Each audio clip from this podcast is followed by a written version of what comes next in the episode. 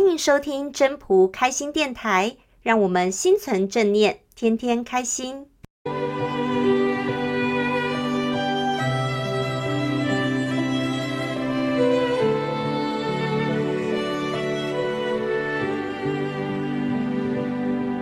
各位朋友，大家好，我是主持人 Marie。今天我们又邀请到了一位新朋友来跟我们大家分享《道德经》的心得。现在我们就来听听他要带来什么样的心得跟大家分享。大家好，我是小彪。今天非常高兴跟大家分享《道德经》第四十六章“天下有道”。让我先为大家做一个简短的导读。天下有道，却走马以粪；天下无道，戎马生于郊。祸莫大于不知足，咎莫大于欲得。故知足之足，常足矣。生命从无到有，在母亲十月怀胎，在过程中用尽气力，只为了守护这孩子平安健康的出世。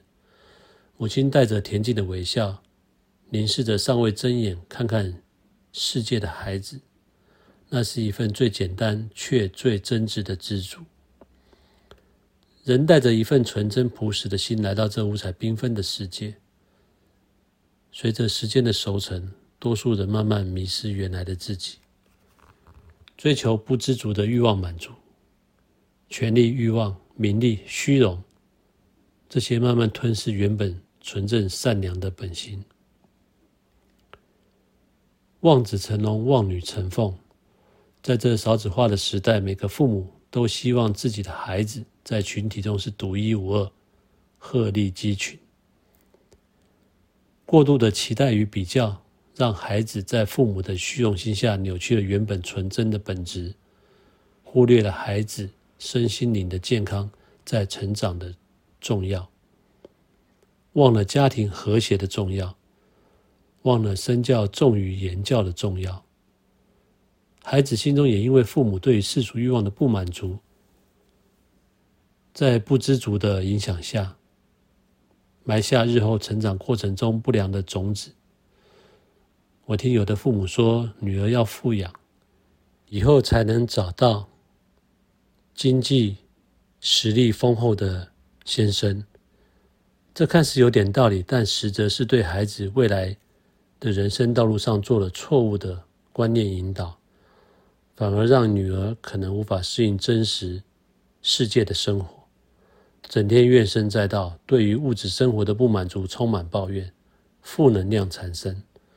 因为她习惯父母的有求必应，对于真实生活不懂得感恩与知足惜福，更忘了如何谦虚。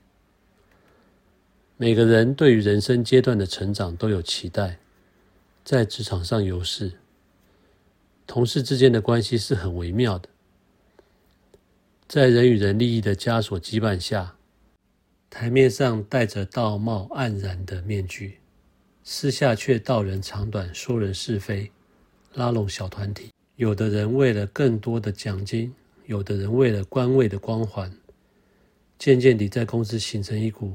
奉承阿谀向上管理的欲望磁场，工作为了生活上的经济所需，工作也是从经历中学习让自己成长。有的人心存正念，一步一脚印，心安理得；有的人利益熏心，不懂知足，做得少却要得多，凡事利己不利他，利用同事的善良来成就自己。忘了工作的本质与态度，忘了本分，忘了心存正念，忘了知足。过去三年，在二零二零年初，因为疫情爆发，各国实施边境管制，物流断链，成本上升，物价飙涨，全球股市在市场资金腐烂、没有出海口的背景下飞涨。每天股市名嘴在媒体上吹捧飙股。虽然股票可作为一项投资，却也是一场赌博游戏，更是人性贪婪的考验。有些人可以在这场投机中有原则的设立赚赔的停损点，但大多数的人都熬不过人性的贪婪，看着身边同事朋友交头接耳的炫耀自己今天买了什么股票又赚了多少，每天看着手机上的股价起伏，心情亦随着大起又大落，大喜又大悲。但多数人是被那资本市场的大户收割的韭菜，不仅赔上多年辛苦存下的积蓄，甚至身家。怠惰了原本工作，甚至因表现绩效差被公司资遣，连一份养家糊口的收入也没了。贪念与知足，有时只是一线之隔。年过半百的我，回首过去的人生岁月里，我也曾经因为欲望迷失在这五光十色的人生道路上，伤害了爱我的人及我爱的人，包括我自己。但我很感恩，在每一次的经历中，仿佛对人生有所学习与了悟，不再走回头路。我很庆幸出生在平凡简单的眷村，在出社会前，家里的经济条件有限。我和一般人一样，也会羡慕生活条件富裕的家庭，毕竟那时还是孩子。等出了社会，二十五岁，懵懂的我决定踏入婚姻的人生。二十六岁的上天的垂怜，很幸运有了一第一个孩子。两肩扛起生活经济的重担，五年后有了第二个孩子。毕竟两个二十五岁的年轻夫妻要撑起一个家是很不容易的。前八年。历经了三份不同性质的工作，虽然薪资单的金额是没有成长，但在工作路上，总有贵人默默的帮助我，引导我往下走。回头看看这八年的起落，却成为我现在工作所需要的宝贵经验，所以我很感恩与知足。眼下年过八十的父亲有母亲的细心照顾。两老年纪大，虽然总有些身体的小问题，却至少称得上健康，没让儿女们担心。两个女儿是不同的个性，但都有颗善良的心，身体健康，各自正在摸索人生的目标，并努力向前。而我自己在目前的公司，已服务要迈向第十七个年头。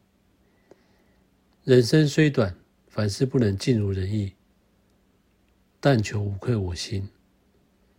感恩主神让灵儿从过去的人生经历中，识得面对未来的智慧。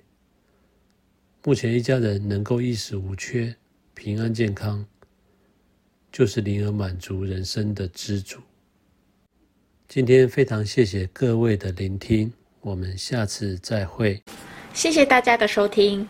要是你喜欢今天的分享，请记得帮我按赞、订阅，还要打开小铃铛。